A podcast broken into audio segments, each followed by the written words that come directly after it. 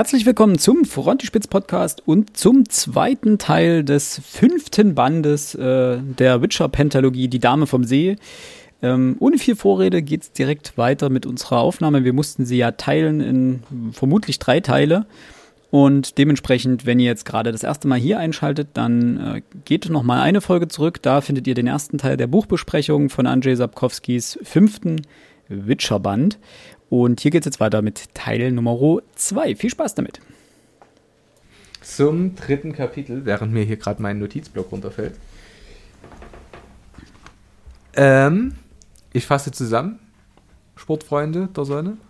Was ich interessant finde, kurz am Anfang des dritten Kapitels haben wir ja äh, wieder Zitate. Wir haben ja am Anfang jeden Kapitels äh, Zitate. Rittersporn, aber auch Rudyard Kipping äh, Kipling heißt er. Mhm. Und wisst ihr, wer das war? Der hat das Dschungelbuch geschrieben ja, hat. Genau. Fand ich irgendwie ganz lustig. Ach mich doch. Those were, were days of good hunting and good sleeping. Und das äh, sagt eigentlich schon sehr deutlich, was hier passiert. Bitte. Das dritte Kapitel. Im dritten Kapitel starten wir endlich mit Gerald. Denn Gerald und hier kommen wir wieder zu dem Problem der Zeitsprünge und was liegt wann in welcher Zeit.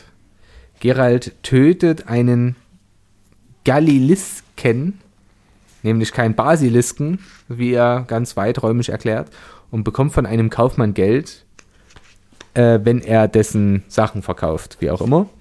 Das Gespräch ist einfach sehr amüsant, fand ich. Also wenn Gen die sich unterhalten, das ist einfach nur grandios. Generell, Toussaint ist eine Wohlfühloase, sowohl was die Stimmung angeht, was die Dialoge angeht, ja. was die Person angeht, ist einfach großartig. Also diese ganzen Toussaint-Passagen haben mich sehr erfreut. Ähm, Gerald trifft in Beauclair, also so wie die Stadt heißt, oder das Land, wie auch immer, ähm, trifft er Rittersporn und Fringilla.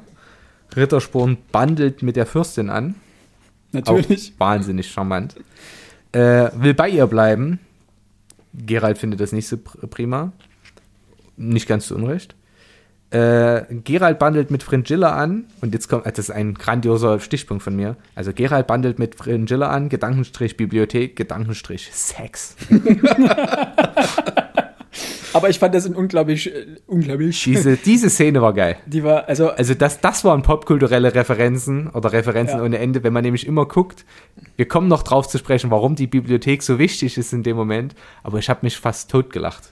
Wenn man sich überlegt, wie diese einzelnen Sätze die Bücher einpflegen, auf denen sie gerade liegen und welche zur Seite gestoßen werden, das ist so lustig. Ja.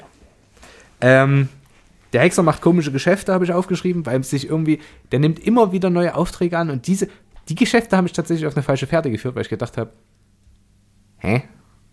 Die einen zahlen Geld dafür, dass dieser Geist kommt, die anderen, dass, es, dass er verschwindet, dass er bleibt. Wir, hä? Ich habe gedacht, das wird noch größer aufgelöst, aber es passiert irgendwie das dann. Ein roter Hering. Ja, es ist ein klassischer roter Hering. Äh, es spielte keine große Rolle mehr.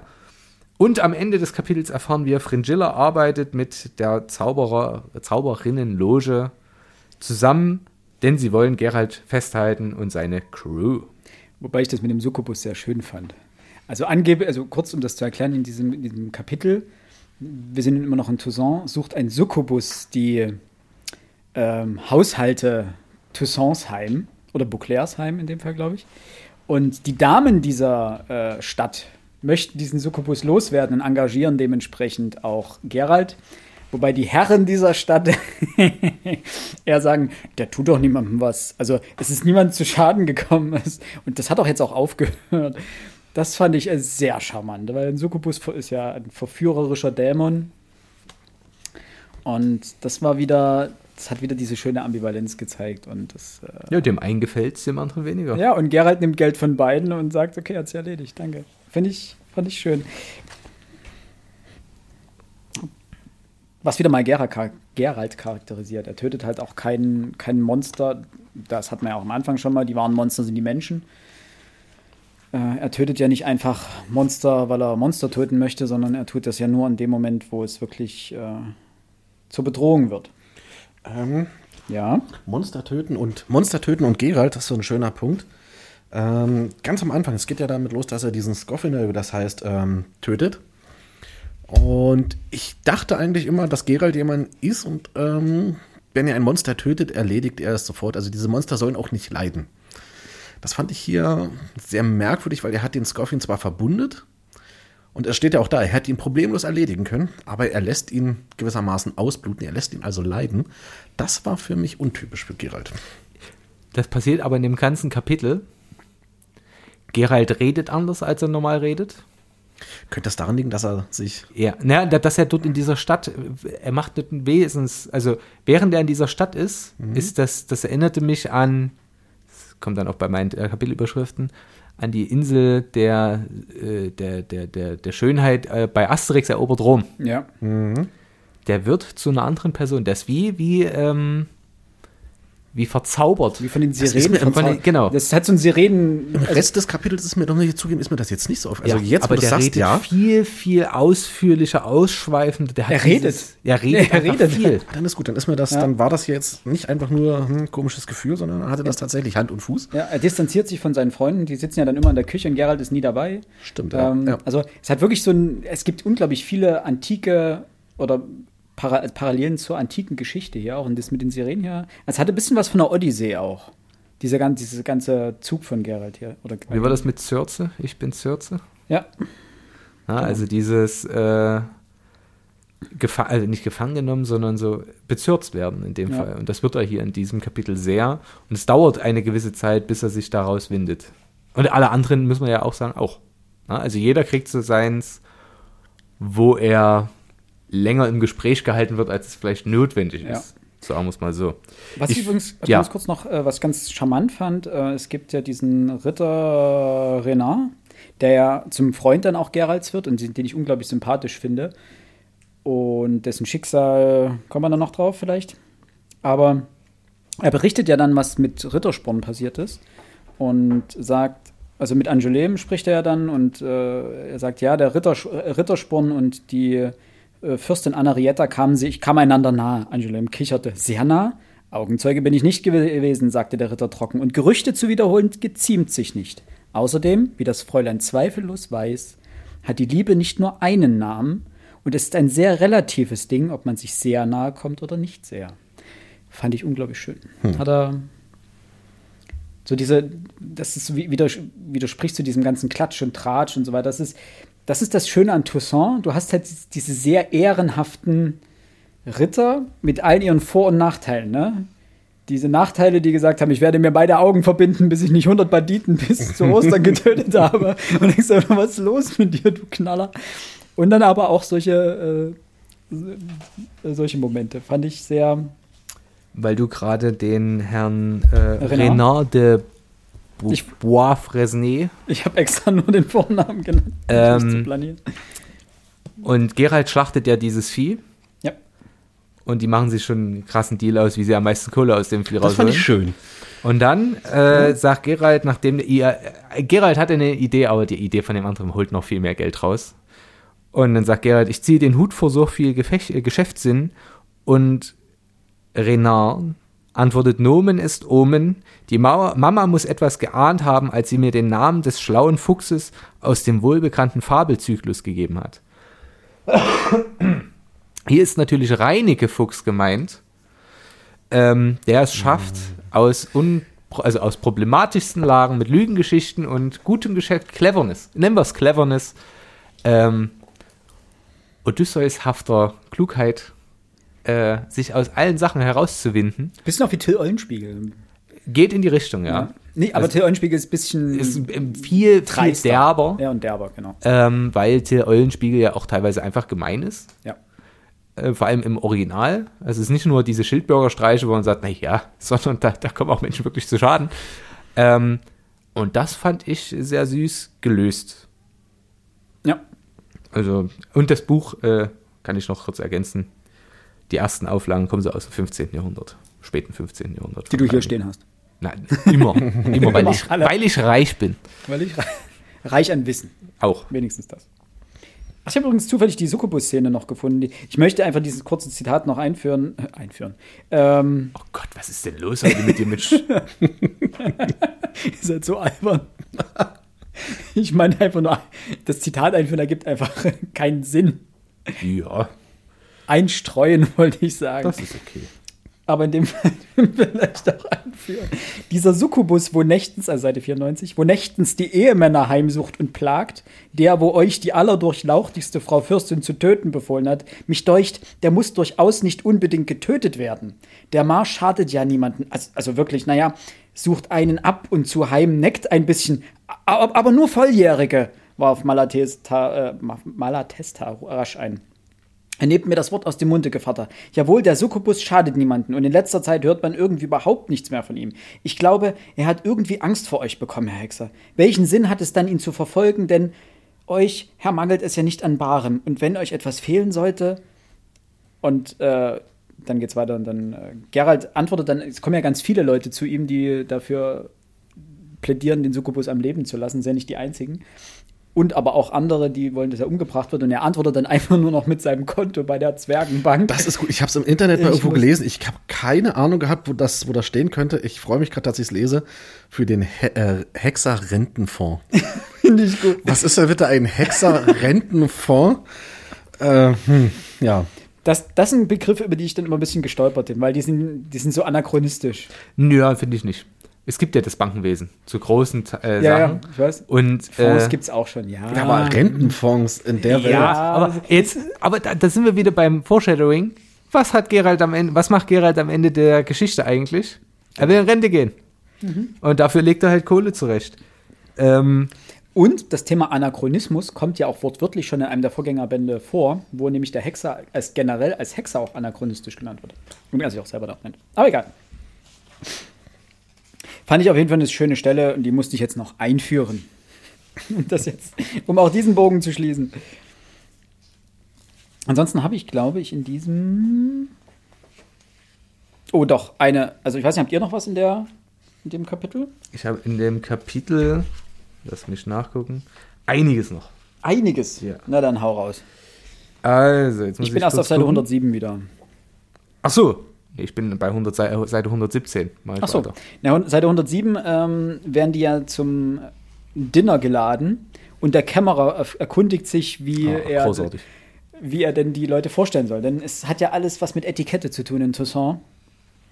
Und die Etikette am höfischen Hof, am Hof gebietet es ja, dass äh, Personen nur neben anderen Personen ihres Standes sitzen oder ähnlichen Standes sitzen.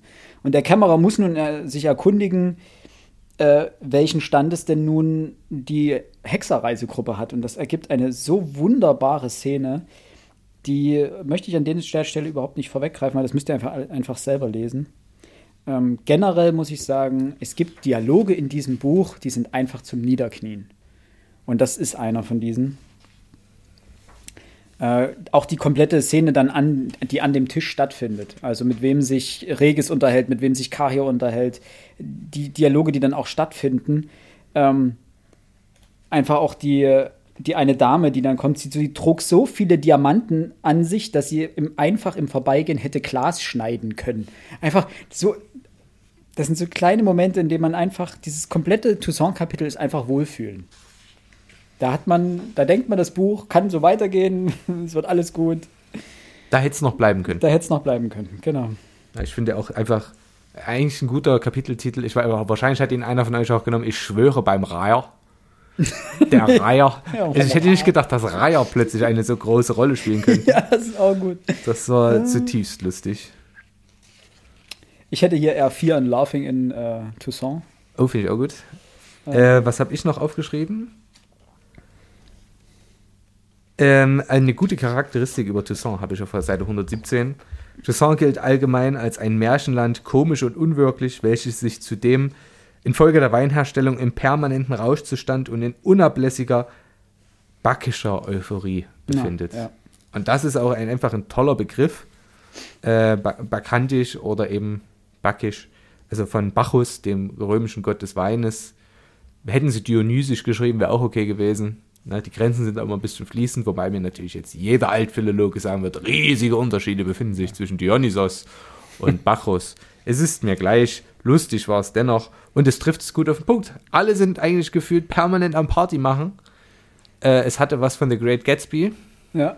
Das Lustige ist ja auch, dass das Toussaint von rein politisch von keinem ernst genommen wird. Ja, das ist einfach eine irrelevante Gegend. Aber genau das macht sie so ist relevant. er ja eben nicht, das werden wir im nächsten Eben. Kapitel lernen. Eben drum. Aber weil alle sagen, na, hier gibt es keine Spitze, warum? Es interessiert eh keine Sau, was ihr macht. Äh, Gerade deswegen, aber da kommen wir noch drauf zu sprechen. Das, ah, ist, ich finde das, ich find das ein- rein, rein stilistisch so großartig. Einerseits spielt es diplomatisch keine Rolle, wird aber die Immunität wird von allen akzeptiert und es ist so eine, Die sind cooler als die Schweizer, das muss man einfach sagen. das ist eine coole Schweiz. Ja, eigentlich ist es eine coole Schweiz. Coole Schweizer. Und auf Seite 116 noch, ich habe das gerade noch äh, gefunden, das, ich fand einfach diese Stelle, wo Regis am Tisch mit diesen Damen sitzt und den Damen erklärt, was denn gegen Vampire hilft. Der Obervampir fuchtelt mit einer silbernen Gabel rum. Ein Beweis, dass das beste Mittel gegen Vampir Silber sei, ein Erz, dessen geringste Berührung für einen Vampir absolut tödlich sei. Und Knoblauch, fragten die Damen, Knoblauch hilft auch, gab Regis zu, bereitet aber Probleme in Gesellschaft, weil er schrecklich stinkt. Also einfach dieser Witz, der darin liegt, dass ein Vampir Tipps gibt, wie man gegen Vampire vorgeht, und man offensichtlich sieht, dass es überhaupt nicht funktioniert. Grandios. Und dann kommen wir schon, also weiß nicht, wann dein nächstes kommt, aber ich komme dann zu den Büchern. Bitte. Äh, weil die Metaphorik teilweise auch großartig ist. Ich bin jetzt auf Seite 126. Äh, Gerald kommt in die Bibliothek. Ähm, hier bin ich. Hier, Herr Gerald. Er drang in die Canyons und Schluchten zwischen den Büchern ein. Und er fand sie. Und da wissen wir noch nichts. Da wissen wir noch nichts, aber diese Metaphorik, wenn man sie sich durch, wenn man den Rest des Kapitels kennt, es, es, es wird lustig. Da geht's schon los. Da, da, genau, da geht's schon los. Äh, die beiden unterhalten sich. Ähm, Entschuldigung, soll ich gehen? Du bist kein Fremder. Dein Blick ist mir angenehm. Steh nicht so da. Setz dich hierher auf die Bücher. Er setzte sich auf eine Folioausgabe der Weltbeschreibung. Dann unterhalten die beiden sich. Ähm, geht immer weiter. Hast du Seite 127 das mit der, äh, mit der Liebe? Mit der. Liebe sagte Fring äh, Fringilla, langsam ist es wie mit einer Nierenkolik. Solange du keinen Anfall hast, kannst du dir überhaupt nicht vorstellen, wie das ist. Und wenn man es dir erzählt, glaubst du es nicht. Fand ich eine sehr schöne Metapher für Ja, fand ich auch schön. verliebt sein, ja. Äh, und dann kommen wir ab Seite 128 dann auf. Ich habe es genannt. Nein, ich kann das nicht sagen, wie ich es genannt habe. Bängen auf Büchern. äh, Das kannst du so nennen. und dann trafen die Boliden aufeinander und es kam zum Kataklysmus. Boliden sagt man sonst nur in der Formel 1 eigentlich, aber gut. Sie fielen auf einen Stapel Folianten. Äh, beim Versuch, ihr den Rock über die Taille hochzuziehen, hinderten ihn etliche Bücher, darunter Das Leben der Propheten und der Hämorrhoidibus, also irgendwas mit Hämorrhoiden. Das Buch gab es wirklich. Okay. Also es ist, das sind teilweise, also es ist gemischt zwischen äh, Büchern, die äh, offensichtlich erfunden sind und Büchern, die es tatsächlich so gegeben hat. Es ist wirklich eine Studie über Furunkel am Hintern. Okay. Äh, Fringilla hob bereitwillig die Hüften. Etwas stach sie in die Seite, sie drehte den Kopf. Leitfaden der Hebammenkunst. äh, rasch, um das Schicksal nicht zu versuchen, schaute sie zur anderen Seite. Von den heißen, schweflichten Wassern.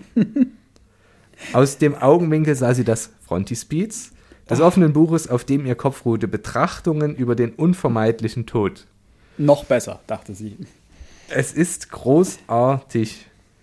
Äh, und es geht immer so weiter. Ne? Also, Fringilla machte mit Begeisterung und schwung die Beine breit, wobei sie einen Stapel von Büchern und Faszikeln umwarf, die sich wie eine Lawine, wie eine Lawine über die beiden ergossen. Das in Leder gebundene Hypothekenrecht drückte ihr gegen eine Hinterbacke und der mit Messingbeschlägen geschmückte Codex Diplomaticus gegen Geralds Handwurzel. Also das Hypothekenrecht, Lawinen, äh, Schneeballsystem, äh, wenn man wieder metaphorisch denken mag. Es ist der Abriss der, Knie, äh, der Kriechtiere und Amphibien. Wenn man das nämlich immer so ein bisschen so im ähm, übertragenen Sinne liest, dann ist das Betrachtung über den unvermeidlichen Tod, fand ich da einfach so schön. Ja. Das, ist- das, das ist äh, eine, das passt eigentlich eher bei Männern, glaube ich. Wieso? Ähm, kennt ihr das nicht? Die, die angeblich, ich bin mir nicht ganz sicher, das müsst ihr vielleicht noch mal gucken, aber die Franzosen nennen den Orgasmus, glaube ich, den kleinen Tod. Stimmt, irgendwas habe ich mal gehört, ja. Aber ja, okay. Deswegen, auf der anderen Seite, wir sehen hier, sie wirft den Kopf hin und her. Ähm, wissen wir, was mit der Fringilla gerade passiert. Er warf die ihn störende Geschichte der Kriege ab. Also es, du hast, es ist einfach eine, es ist eine Szene, die wirklich unglaublich viel Spaß macht. Unter Fringillas Taille der vollkommene Landmann. es ist einfach schön. Oh, ihr nachstürzte die Sammlung allgemeiner Kommandos für die Reiterei. Das ist gran. Äh, nee. Und natürlich, ähm, Jan von Atre spielt, glaube ich, spielt er später noch eine Rolle? Ich weiß es gar nicht. Äh, ich glaube, es kommt noch mal weiß irgendwo vor. Die Heraldik, Absatz über die Überlegungen oder Meditationen für alle Tage des ganzen Jahres. Was natürlich auch ein gewisses Foreshadowing ist, was sie eigentlich mit ihm vorhat, dass das nämlich das ganze Jahr so weitergeht. Ähm, ich finde das einfach lustig. Ja, Nun denn, Meta. Meta und der Wolf.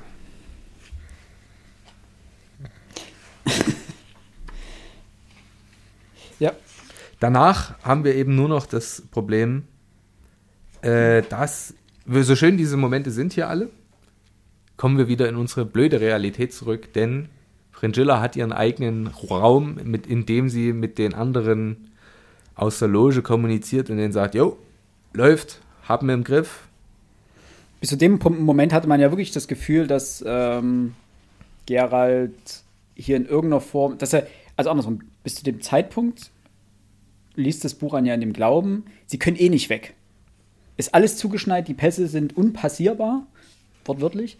Ähm, und er muss eh dort bleiben und kann nichts tun. Und immerhin ist die Zeit, versüßt er sich die Zeit und Fringilla will in irgendeiner Form doch was Gutes für ihn. Sie gibt ihm ja auch noch später das Medaillon und so weiter, aber in dem Moment hat man dann so wieder diesen kurzen Downer, okay, ja.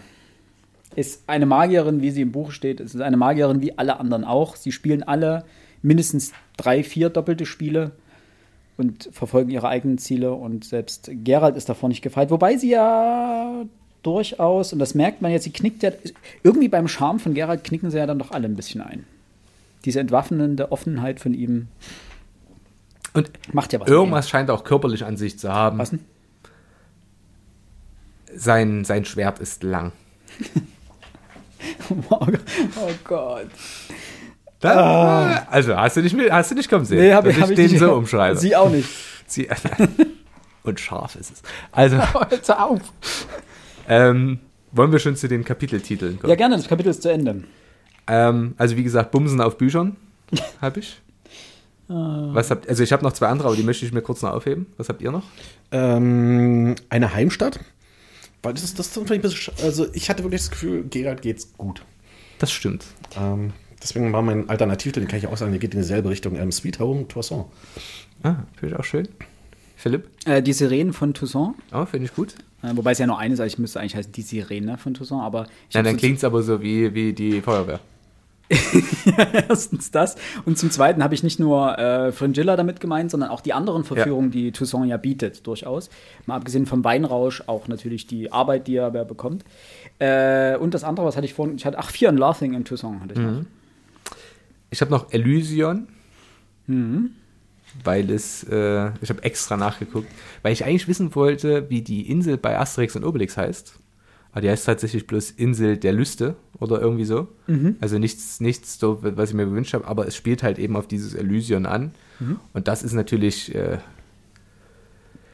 häufig rezipiert worden. Denken wir an den mittelmäßigen Film Elysium mit äh, Jodie Foster und Matt Damon.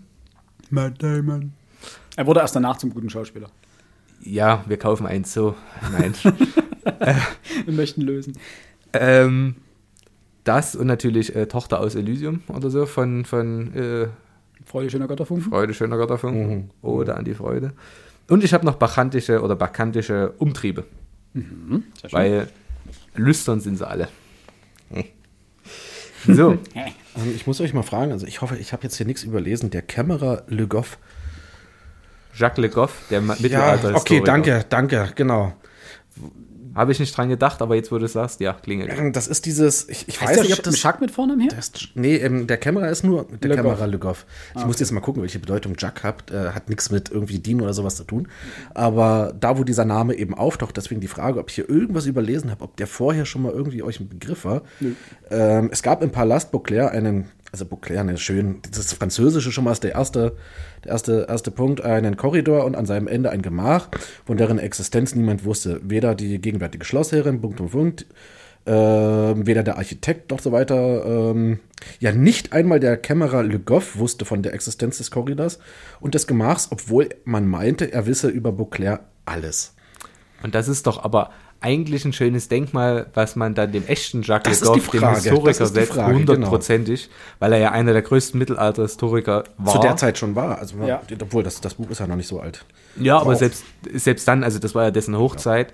Und Jacques Le Goff, was französische His äh, Geschichte angeht und Ja, nicht nur äh, Französisch, generell mittelalterliche generell Geschichte, ne, einer ist wahrscheinlich einer ja. der größten Historiker überhaupt. Und das ist aus meiner Sicht absolut eine Anspielung. Ich habe es aber einfach überlesen.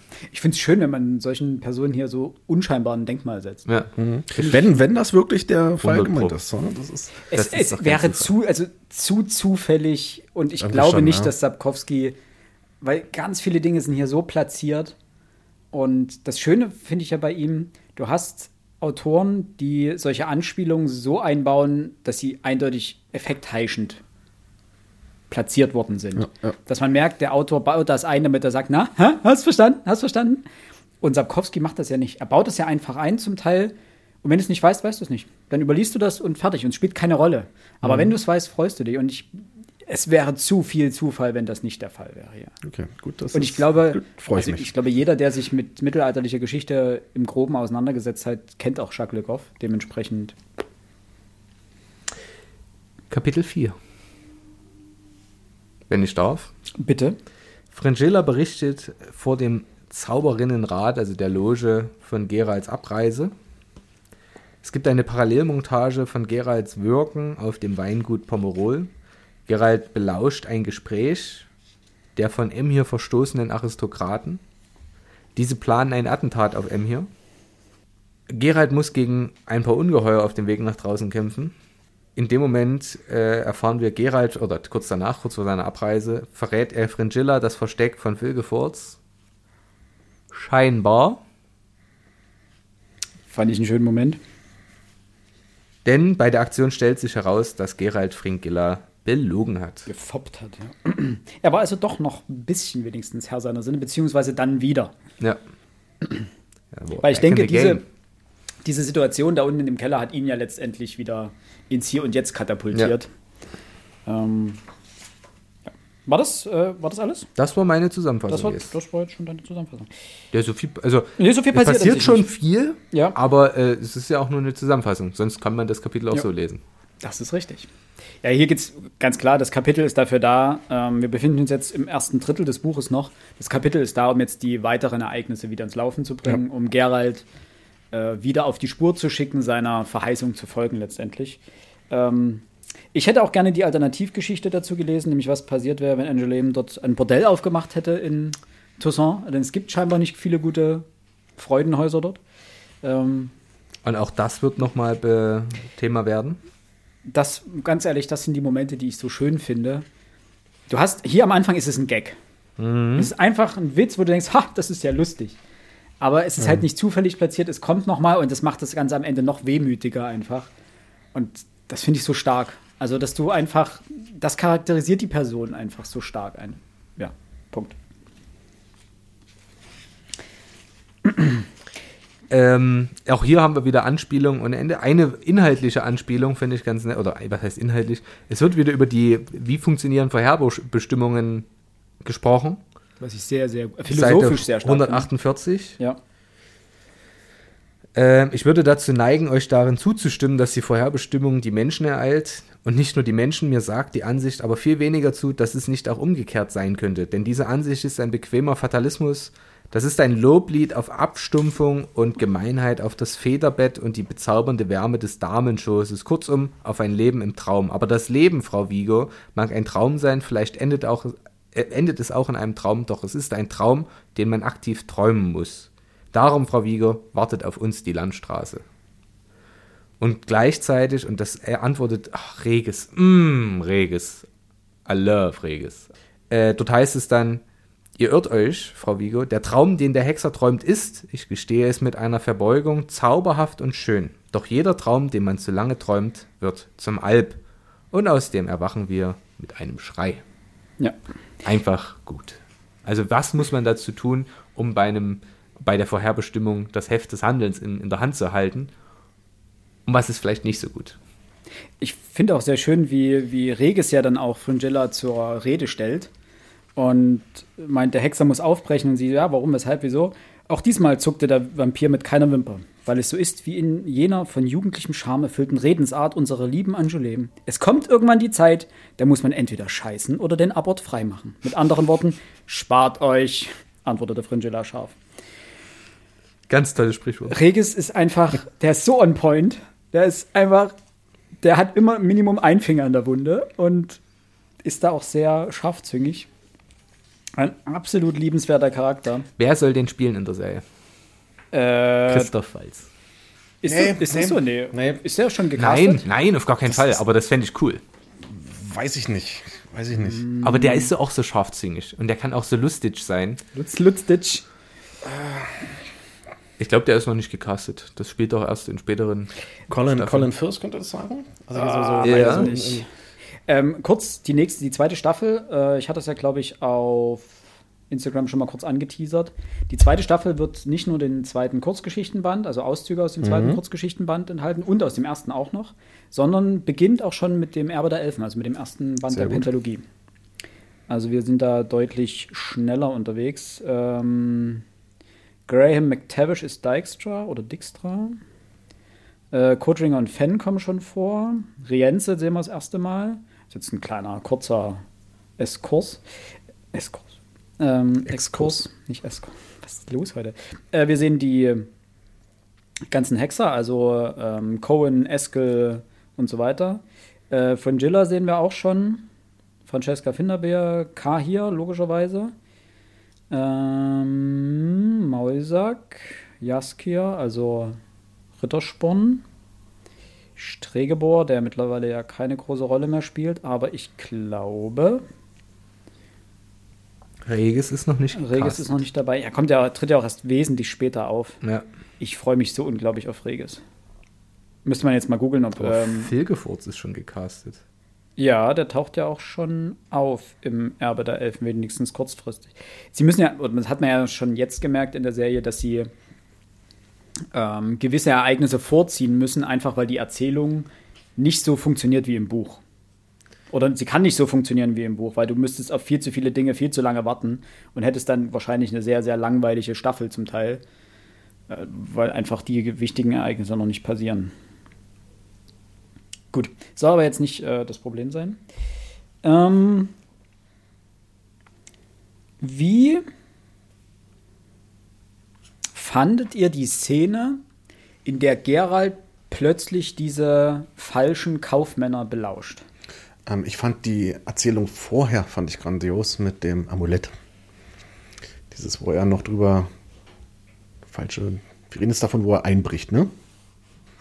Habe ich jetzt was durcheinander gehauen? Nee, ist richtig. Was ich leider, wie sich leider erwies, erfüllte Fringillas Amulett nicht die Hoffnung, die er da reingesetzt hatte. Genau, weil ähm, es ihn ja vor Gefahr warnen soll, aber ähm, nicht so, wie er sich das gerne vorstellt. Das, das, das fand ich ziemlich cool gemacht. Also, ähm, das, das, das Monster.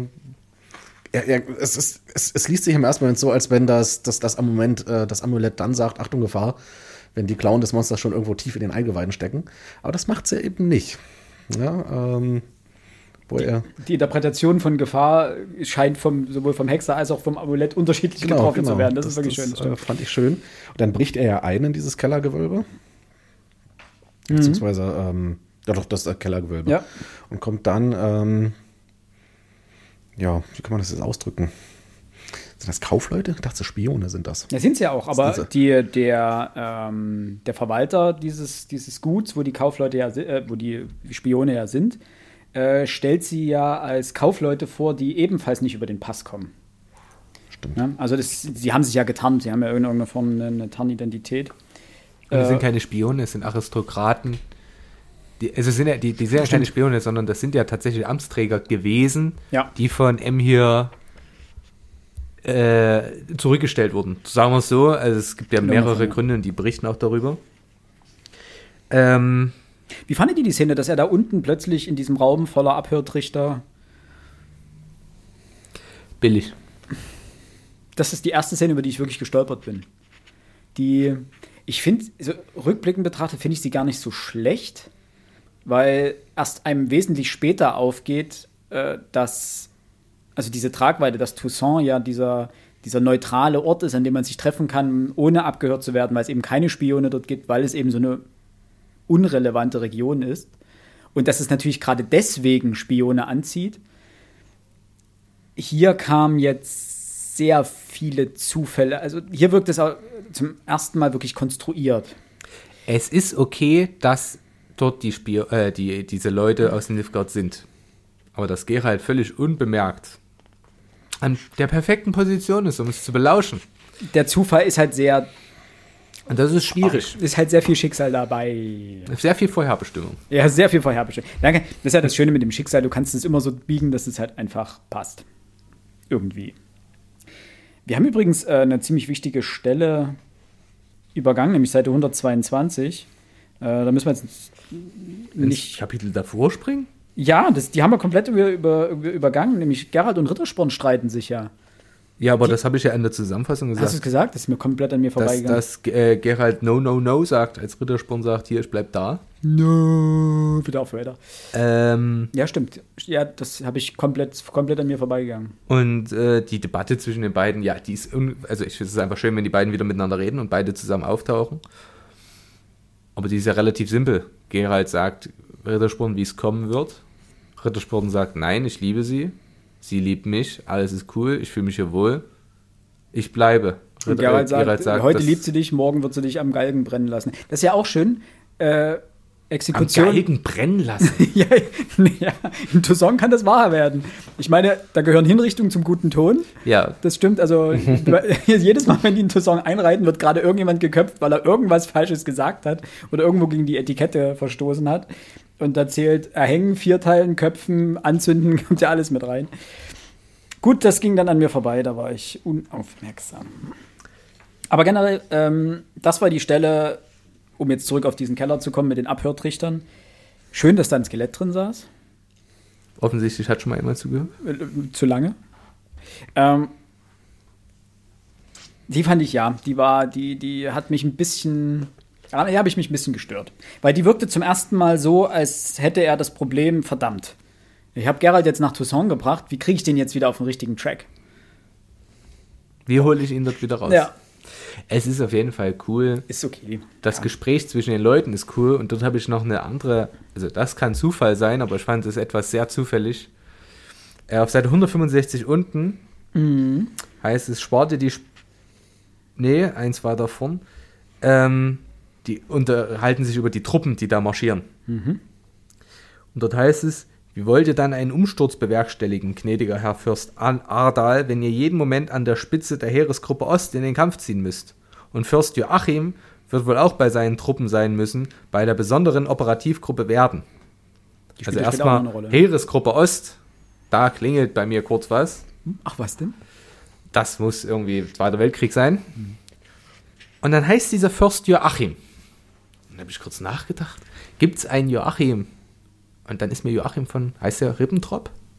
Ja, ich glaube ja. Ich sehe es der Joachim Rippentrop? Ich hätte gesagt, der heißt Joachim. Ich gucke nach. Guck mal nach, ja. Aber ja, das klang sehr. die- Diese Parallelen sind. Also allgemein Nilfgaard und Deutsches Kaiserreich oder Deutsches Reich in dem Fall. Es gibt ja beide Parallelen, sowohl die Parallelen zum Ersten Weltkrieg als auch zum Zweiten Weltkrieg, wobei die zum Zweiten deutlicher sind. Ähm, kommt der, der Krieg, der alle Kriege beenden sollte, war doch der Erste Weltkrieg. Richtig? Jetzt in der Re Reality? In der Reality war der Erste Weltkrieg, ne? Der Krieg, der allen Kriegen ein Ende setzen sollte, war der Erste Weltkrieg. ich habe diese, diese Vermutung noch nie gehört. Was? Der Krieg, der allen Kriegen ein Ende setzen Ja. sollte. Ich never heard of. Okay, da kommen wir noch dazu. Es gibt da nämlich ein Zitat, wo genau das vorkommt. Äh, Jara sagt das später. Ich suche es dann nochmal raus. Das war ein Narrativ, das es durchaus gab. Joachim Ribbentrop Der Jo. hieß er und war ab 1938 Reichsminister des Auswärtigen. Und dementsprechend passt, also das, das passt mir zu gut, wenn wir von einer Heerestruppe sprechen und, Ja. die, und, äh, und eine spezielle Heerestruppe, die dann nochmal äh, relevant ist. Und der heißt Joachim. Das, das, das kann kein, also sorry, das ist für mich kein Zufall mehr. Also wenn Ja. wir, wenn das jetzt, dann haben wir jetzt tatsächlich ein, ein Punkt. Ähm, also zuerst mal, ich fand das Kapitel an sich gar nicht so schlecht. Ähm, ich fand auch cool, wie die, wie die so ein bisschen Toussaint so charakterisieren. Ähm, wenn du jetzt hier, wenn, wenn jetzt wirklich dieser Joachim Ribbentrop damit gemeint sein sollte, dann haben wir jetzt einen Punkt erreicht, an dem ich kritisieren muss, dass äh, Sapkowski hier ein bisschen übertreibt mit den Referenzen, weil Die ist doch aber so un. Nein, nein. Moment. Weil kurz davor ist die Stasi. Oh, oh. Das ist, das Oh, ist der Punkt mit der Stasi. Den Stasi-Moment, den habe ich gar nicht mitgekriegt, als ihr vorhin, wir sitzen schon ein bisschen länger zusammen, drüber gesprochen habe ich gedacht, hä? Und zwar auf Seite 162. Und auch da scheint mir das sehr, sehr, sehr klar zu sein. Ähm, so ziemlich in der Mitte, ne, dieser Arsch der Welt und so weiter. Da wird halt so ein bisschen über Toussaint geredet. Dann gibt es die Antwort. Solche Ländchen, sagte der, der die Silben dehnte, waren schon immer ein Paradies für Spione und ihr bevorzugter Treffpunkt. Darum haben sie auch Spionage, Abwehrdienste und Spitzel angezogen. Jetzt kommt's. Allerlei berufsmäßig, berufsmäßige Horcher und Gucker. Horch und Guck. Ja, Ja, oder VEB, Horch und Guck. Das ist. Deswegen hatte ich übrigens, ich hatte euch ja hier ähm, bei, äh, bei ähm, WhatsApp mal kurz hier diese, diese Google-Übersetzung vom Polnischen ins Deutsche. Deswegen hatte ich mal geguckt, was ähm, im Polnischen, der, der polnische, heißt hieß übrigens auch Staatssicherheitsdienst oder ne, haben sie natürlich nicht Stasi in dem Sinne jetzt genannt. Da wollte ich mal gucken, ob die, die Polen für ihren tollen Geheimdienst damals auch irgendwie so eine Begrifflichkeit hatten. Ähm, hatten sie nicht. Deswegen weiß ich jetzt nicht, also ich weiß auch nicht, was im polnischen Original dieses Textes steht, ob da auch Horcher und Gucker stand ähm, oder ob das der Übersetzer jetzt ähm, bloß dachte, okay, Mensch, dann machen wir mal eine. Aber das fand ich halt ein bisschen blöd, weil die Stasi in der mittelalterlichen Welt und Horcher und Gucker ist für mich halt Horch und Guck. also den, ich kann schon absolut nachvollziehen, was er macht. Also, das ist zu naheliegend, als Das- dass du die Referenz nicht so deuten könntest. Das ist richtig, ja. Finde ich aber auch nicht weiter wild. Nicht, ja, das mit dem, dass, dass du die Stasi mit reinbringst, ist ein bisschen schwierig, klar. Aber es ist halt, sind Spionage, äh, äh, Spitze. Ja, So. klar. Und Denunziantentum haben wir dann spätestens im Krieg, wo gefühlt auch an jeder Ecke irgendjemand abgestochen wird, äh, äh, weil er irgendwas über den Krieg gesagt hat, was nicht so passt und das vielleicht als Defetismus gewertet werden kann. Ja, Der, ja. Wo es dann auch ganz tolle Momente zum Defetismus und wie man dieses Wort falsch verstehen kann. Der, weil er gesät hat.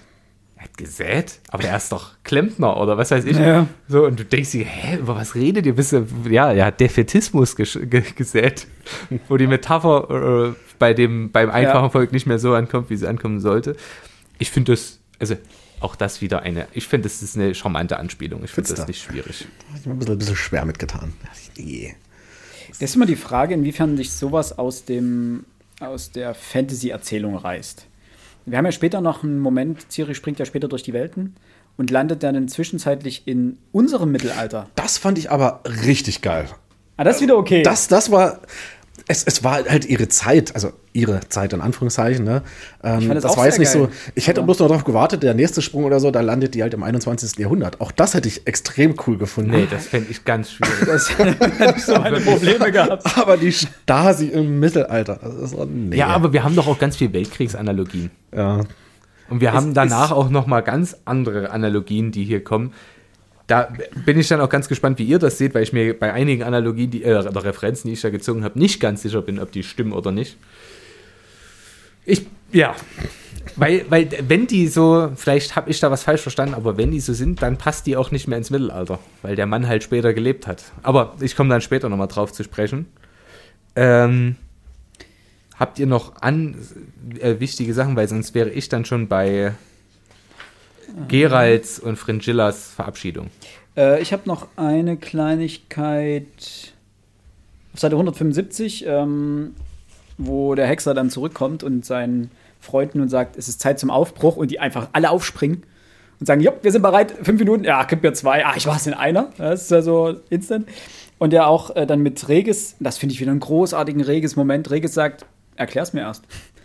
Ich bin sofort bereit, aber erklär's mir erst. Und danach sagt Regis, ähm, also fragt der Hexer, ob alles in Ordnung, ob das alles ist. Und, äh, aber Hortig, das dauert bei mir nicht lange. Omnia mea mecum porto. Und äh, Omnia, Omnia mea mecum porto ähm, ist ein Ausspruch, den Cicero dem einem der sieben Weisen Griechenlands zugeschrieben hat, nämlich Bias von Priene, und heißt so viel wie all meinen Besitz trage ich bei mir. Und ich Ähm, habe nicht viel Gepäck. Genau, das sagt äh, Regis ja dann auch, ich habe nicht viel Gepäck. Und das bedeutet, oder das äh, wird häufig so interpretiert, dass es nicht um den weltlichen Besitz geht, sondern um die Fähigkeiten der Person. Ähm, und das finde ich wieder eine schöne Zweideutigkeit, die hier ähm, zum Tragen kommt. Und äh, nur, wer es wissen möchte, die anderen oder insgesamt die sieben Weisen von Griechenland waren äh, Thales von Milet, Pittacos von My äh, Mytilene, Bias von Priene, Solon von Athen, Kleobolos von Lindos, Myson von Chennai und Chilon von Sparta. So, das wollte ich einfach noch so.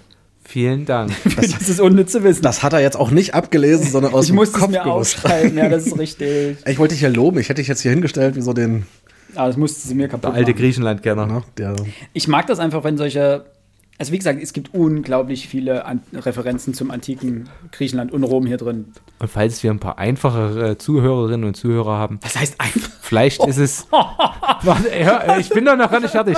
Vielleicht habt ihr auch einfach als allererstes an das wirklich dichterisch hochwertige Werk der Bautzner Popband Silbermond gedacht, denn es reicht, reißt sich leichter mit leichtem Gepäck.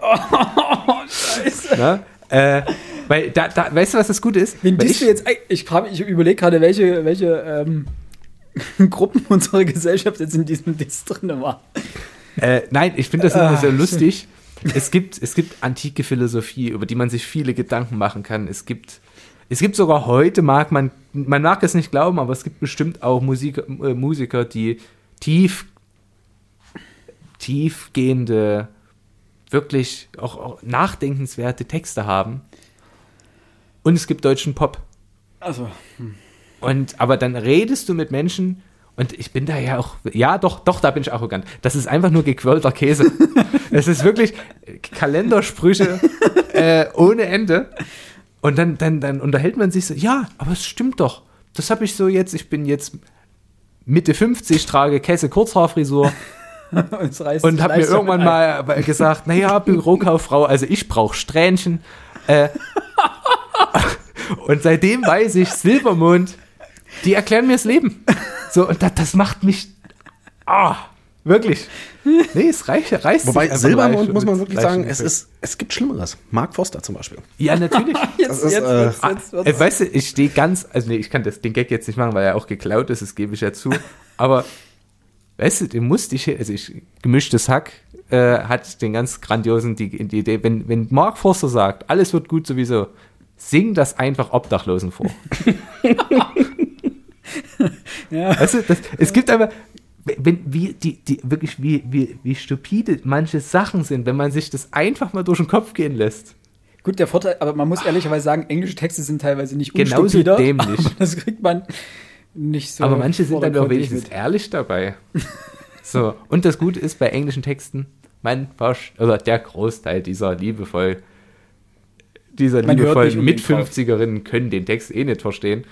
Dementsprechend, mein Rant ist hier beendet, aber lustig fand ich ihn trotzdem. Ich denke, alle. Ich muss dann mal gucken, wie, wie groß der Anteil von Mit-50erinnen in unserer Und ich meine damit nicht alle. jetzt rapide Und sinken. guck mal, wie hoch der dann danach ist. Und ich schreibe mir böse Nachrichten, es ist völlig in Ordnung. Es ist ein Scherz und für einen guten Scherz mache ich alles. Gut, dann bitte jetzt Fringilla Vigo. Äh, die, und da war ich mir nicht sicher, Mhm. meint die das ernst? Im Sinne von, ist sie Gerald verfallen? Auf Seite 177, denn sie sagte, Gerald, bleib bei mir. Ich glaube ja. Ich bitte darum, ich bitte dich darum, ich habe niemals jemanden gebeten und glaubte nicht, dass ich es tun würde. Dich bitte ich. Ob das real ist oder ob sie sagt, komm, ey, Mensch, zwei Monate noch, da kannst gehen. Aber zwei, ich habe den, den Mädels hab ich versprochen, du bleibst noch. Ich verliere mein ganzes Gesicht, wenn du jetzt gehst. Ähm, war, also, ich finde das wahrscheinlich, liebt sie ihn oder findet ihn zumindest so prima, dass das sich lohnt. Aber vielleicht auch nicht. Und das finde ich schön. Ja, schau. Und das schafft Sapkowski immer wieder, dass er solche Situationen erzeugt, die nicht aufgelöst werden. Das fand ich. Äh, und natürlich. Na gut, da, da bin ich wieder. Du bist wie ein Angelhaken, der, wenn er einmal feststeckt, nur mitsamt Blut und Fleisch herausgerissen werden kann. Nun ja, ich bin selber schuld. Ich wusste, was ich tue, als ich das gefährliche Spiel begann. Zum Glück weiß ich auch, wie ich mit den Folgen zurechtkomme. In dieser Hinsicht habe ich den übrigen Frauen etwas voraus. Übrigens, ein gebrochenes Herz, wenn es auch weh tut, viel mehr als ein gebrochener Arm, heilt doch auch viel, viel schneller. Das hätte auch von Helene Fischer kommen. ich denke, das ist ein Songtext von ihr. Ei, ei, ei. Aber das Problem ist, und da, da bin ich ja auch, da, da, da krankt die deutsche Sprache dran. Und vor allem die deutsche Liebeslied-Szene. das so abgedroschen es, klingt. es klingt immer, Pathos klingt im Deutschen immer oder sehr häufig sehr abgedroschen. Ja. Aber Liebe ist Pathos. ja. Und damit klinge ich selber pathetisch. Ja, eben. Das Aber es geht nun mal nicht anders. Ein gutes Liebesgedicht ist immer ein wenig pathetisch. Und das fühlt sich immer so ein bisschen klebrig an. Grinch an, Ja. jetzt im deutschen Jugend. Das Problem dabei ist, und das macht das, glaube ich, das macht dieses ganze Thema äh, Liebe immer so problematisch. Ähm, du musst pathetisch werden, damit du authentisch wirst. Und dann kommt es unglaublich auf die Rezipientin oder den Rezipient an. Wenn der denkt, Alter, pff, dann stehst du einfach mit runtergelassenen Hosen da und denkst dir, oh mein Gott, ich würde jetzt gerne mal versingen können. Und ja, du kannst ja danach nicht sagen, war nur ein Scherz, habe ich gar nicht so behaupt- Ich gemeint. überlege gerade, aber ich behaupte mal, Liebeslieder und Pathetik, das können bloß die, die nicht singen können. Oder das machen bloß die, die nicht singen können. Ich glaube, man kann über Liebe auch singen, ohne pathetisch zu werden. Ja, aber jetzt, wenn du ein Gedicht schreibst Es geht jetzt wirklich dieses, oder dich über Liebe unterhältst, das wird immer irgendwann pathetisch. ja, es neigt dazu jedenfalls. Wenn du irgendeine allgemeine Aussage treffen möchtest und nicht immer auf den Spezialfall, ich hab dich lieb, piep, piep, piep, so, Ah, die GDL. äh, wenn du irgend, XOXO. Das erinnert mich an die ganzen He-Man-Memes, bis später Kinder. Tschüssikowski. ähm, Oh Küsschen wenn, du Nüsschen, irgend, habe ich sehr gedacht. wenn du in irgendeiner Form versuchst, allgemeine Aussagen über Liebe zu treffen, klingt es immer pathetisch. Immer. Also da musst du schon zu den ganz großen deutschen LyrikerInnen, ich habe gegendert, Ey, das finde ich aber gut. kommen. Ah, nee, komm, anderes Thema. Das ist, das geht, das, das. Um das noch zu Ende zu bringen, so ist es und so bleibt es in engen Hosen rein. Und dazu He-Man. Ich möchte, das Meme auch sehen. Ich zeig's dir dann in der Pause. Ich muss. Äh, So, also, äh, haben wir noch was in dem nee, Kapitel? in dem Kapitel habe ich nichts mehr.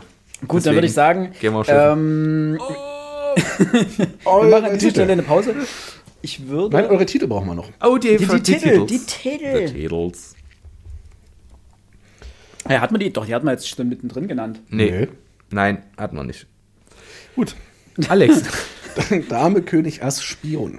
Oh, Oh, dachte ich mir, guter passt. Film auch übrigens. Und gut. Kenne ich nicht, also ich kenne den Titel des Oh. Films, aber ich kenne den. Das wäre jetzt noch besser gewesen. Hättest du da Jean Le Carré hat das, glaube ich, geschrieben. Okay. Ähm, Dame, König, Ass, Spion heißt, es- heißt, heißt der Film. Und das Buch auch. Und natürlich äh, Guy Ritchie, die Abwandlung Bube, Dame, König, Gras. Kenne ich auch nicht, aber. Ähm, ich habe das Kapitel genannt mit den Waffen eines Mannes. Mhm. Wegen Geraldo. Drückt Siri von mir Oh. für Rittersporn. Und Das natürlich, war- hinter jedem Herrscher steht eine Entourage, die ihn töten will. Das ist auch schön. Ich habe der Spion, der mich liebte. Oh, auch gut. Allgemein, du kannst, glaube ich, fast jeden James Bond-Titel über, dieses- über dieses Kapitel setzen. Ne, man lebt nur zweimal. Feuerball. ja, also das passt irgendwie alles hier. Sag niemals nie. Stirb an einem anderen Tag. Genau. Keine Zeit. Doktor, ja, James Bond da, jagt Dr. No. Ja, gut, der. Der Spion, der mich liebte. Ja, den hatte ich ja. Ja, den hatte Ja, ich. ja. Spectre. gut, der passt jetzt in Skyfall auch nicht. Der Mann mit dem goldenen Colt, ja. Der wird wieder passen. Also es passen nicht alle, aber viele. Ja, gut. Oh Gott. Gut. Ich gehe hier gerade alle durch, die ich kenne. Ehe das jetzt, jetzt im James Bond Ratequiz wird. Wir machen mal ein kleines Päuschen und dann sind wir wieder ganz frisch. Wir kommen zurück. Wir sind nun in Kapitel 5 angelangt. Und damit beim zweiten Teil unserer Buchbesprechung zum Witcher, die Dame vom See. Jawolsko. Wie immer beginnt es mit einer kurzen Zusammenfassung dieses Kapitels. Ciri ist bei Elfen in einer Parallelwelt. Sie wollen ein Kind von ihr. So Aber- er. Der Erlkönig. Es tut mir leid, aber ich habe es aufgeschrieben. Der Erlkönig will sie nicht bängen. Was ist hier los? Eridin will sie lang machen und sagt, Das wird übelst sie würde nie zurückkommen. Ciri trifft ihren Einhornfreund. Beide, äh, also er will ihr, oder die Einhörner wollen ihr für ihre Rückkehr helfen. Auberon, also der Erlkönig, stirbt. Warum eigentlich? Verrat. flieht über Fluss. Manchmal ist es schwer zu lesen. Er fährt von Einhorn und weil ich nicht mehr Platz habe, habe ich einfach eine Eins und ein Horn geschrieben. Das hat mich verwir- verwirrt gerade. Er erfährt von Einhorn, dass die Erlelfen die Menschen dieser Welt ausgelöscht haben. Ciri kommt mit Hilfe ihrer Fähigkeiten in andere Zeiten und Welten. Das Schöne ist, so wie Max das jetzt, also sowohl die Worte, die er benutzt hat, um es zu erklären, auch als das Tempo, was er, Ja. was er genutzt hat, um uns das zu erklären, als auch der Inhalt, welchen wir gerade hören durften. Es hört sich an wie eine Folge von Berlin Tag und Nacht Schon. in der Faschingszeit. Gemischt mit einem Silbermondkonzert. Ne? Ich will ein Kind von mit so Pappen. Sehr ich gut. fand, das war ein Meh-Kapitel. Echt? Ja. Ich Mir fand hat das Spaß so gemacht. unangenehm. Ja, eben. Also, aber ja, aber unangenehm. Also Warum? gut geschrieben, unangenehm. Ach so, ach so, okay. Also Unangenehm gut geschrieben. ja, unangenehm die, die, das Gefühl, was es erzeugt hat. Also es war, es war einfach so widerlich. Also ich finde, also eingeleitet wird es ja mit dem Goethe-Zitat zum Erlkönig. Und die Herleitung hier drin ist einfach großartig. Max wird uns gleich nochmal Ja. äh, kurz darüber aufklären, woher denn der Erlkönig eigentlich kommt. Den hat ja Goethe nicht selber geschaffen, sondern er hat ja letztendlich nur ein Gedicht darüber verfasst. Also der Auszug des Gedichtes, der hier dem Kapitel vorangestellt ist, äh, ist äh, Ich liebe dich, mich reizt deine schöne Gestalt. Und bist du nicht willig, so brauch ich Gewalt. Mein Vater, mein Vater, jetzt fasst er mich an. Erlkönig hat mir ein Leids getan. Der Stoff der Ballade stammt aus dem Dänischen. Dort heißt der Erlkönig Ellerkonge, also Elfenkönig. Die Ballade wurde ursprünglich von Johann Gottfried Herder übersetzt. Dabei entstand der Begriff Erlkönig aus der falschen Übersetzung des Wortes Eller als Erle.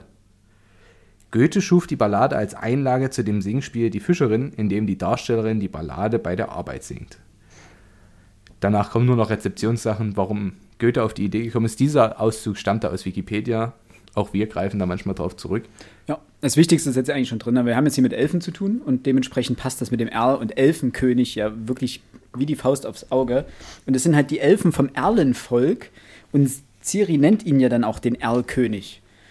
Und diese Parallele ist nicht nur über, die, über den Namen gewählt, sondern auch, ähm, dass es wieder mal darum geht, wie Max das vorhin so schön äh, formuliert hat, dass äh, alle ein Kind von Ciri wollen. In dem Fall, es geht wie immer um Ciris älteres Blut. Und die.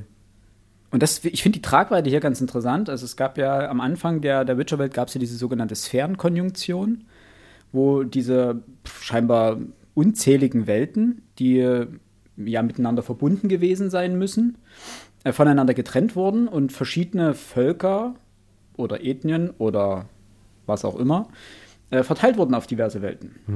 Und die Menschen stammten ja eigentlich auch nicht ursprünglich nicht von dieser Welt, äh, in der die Witcher-Erzählung hier spielt. Und wir erfahren sozusagen, dass gerade diese Elfen, dieses Erlenvolk, äh, nicht etwa die Retter sein wollen, die die Menschen, wie sie selber sagen, die Menschen und die Elfen von der Welt retten wollen, sondern sie brauchen einfach eine neue Welt, denn auf dieser Welt, auf der sie hier gerade leben, haben sie alle Menschen entweder getötet oder versklavt. Und sie brauchen Ciri wieder, weil Ciri durch das ältere Blut die Fähigkeiten hat, zwischen den Welten zu reisen. Und sie wollen mit ihr ein Kind zeugen, das ihnen sozusagen diese Macht wiedergibt, sich zwischen den Welten zu bewegen und damit äh, eine neue Welt zu erobern. Sie sind also quasi, quasi klassische Welteneroberer. Konquistadoren quasi. Und ich fand diese Erzählung hier Also wie Ciri weiterhin Spielball verschiedener Mächte wird. Also sie, sie, sie bewegt sich ja wie so ein Ping-Pong-Ball durch die Welt. Ja, also über Wilgefortz, über die Zauberin, die ja am Anfang auch nicht wirklich uneigennützig ihr helfen wollten, weil sie ja auch ihre eigenen Ziele mit ihr verfolgen, über M hier war M-Reis. Äh, sie wird einfach hin und her gereicht und alle haben ihre eigenen Ziele mit ihr und sie hat eigentlich keine Chance, oder sie, beziehungsweise sie versucht ja eigentlich nur ihr Leben zu leben, was sie ja nicht, was ihr bisher nicht vergönnt ist. Und auch hier wieder soll ihr körperlich und auch geistig Gewalt angetan werden. Und sie schläft ja dann auch ein paar Mal mit dem Nee, Elfenkönig. sie Also versucht versucht es. sie versucht es oder er versucht es. Ja, aber ihm läuft nicht. Bei ihm läuft nicht, ne. Das liegt Ähm, ein bisschen daran, dass er scheinbar nicht auf Menschen steht. Und er alt ist. Und er alt ist. Für Elfenverhältnisse. Ähm, plus, man muss vielleicht noch dazu sagen, es ist für Ciri in dieser Welt quasi aussichtlos, weil sie nicht dort wegkommt. Ja. Ein Zauber verhindert sozusagen, dass sie ähm, den Bereich, in dem sie sich befindet, verlassen kann. Immer wenn sie wegreitet, kommt sie wieder zurück.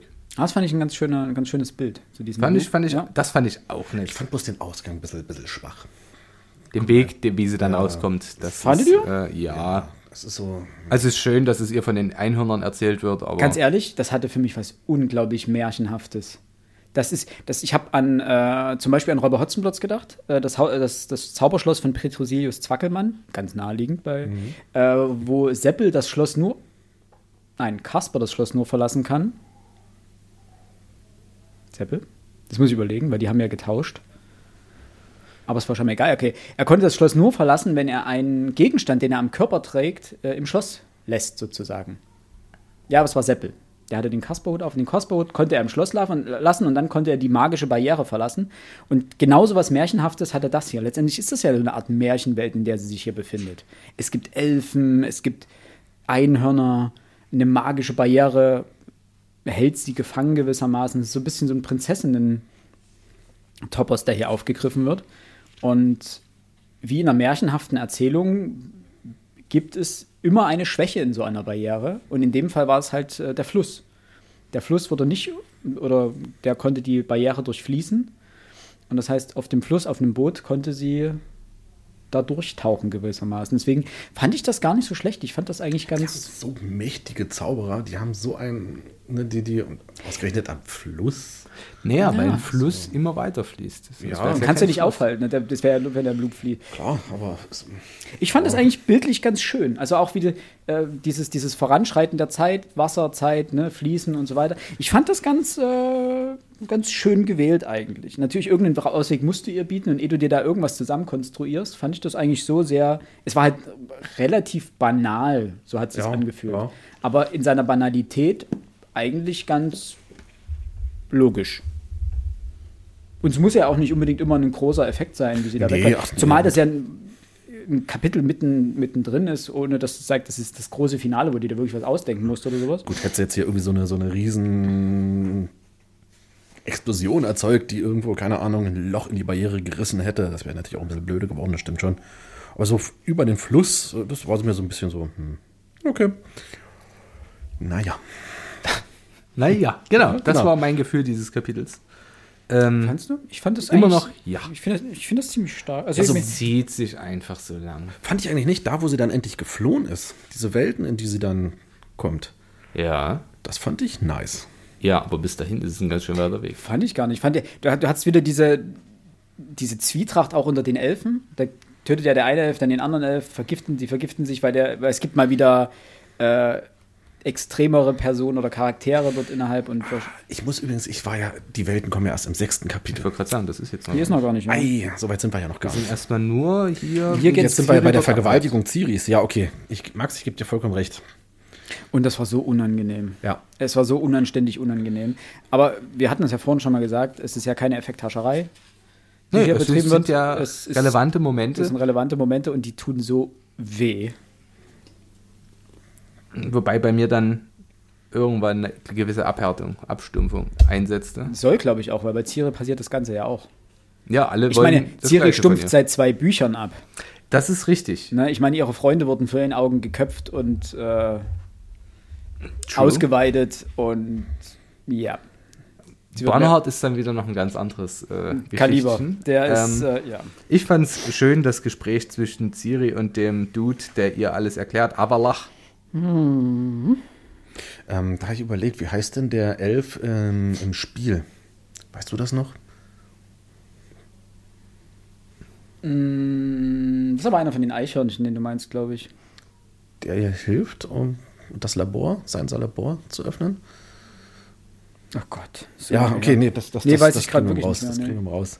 In jedem Fall ähm, fragt sie ihn hier, wie sieht denn das aus? Was wollt ihr denn wissen?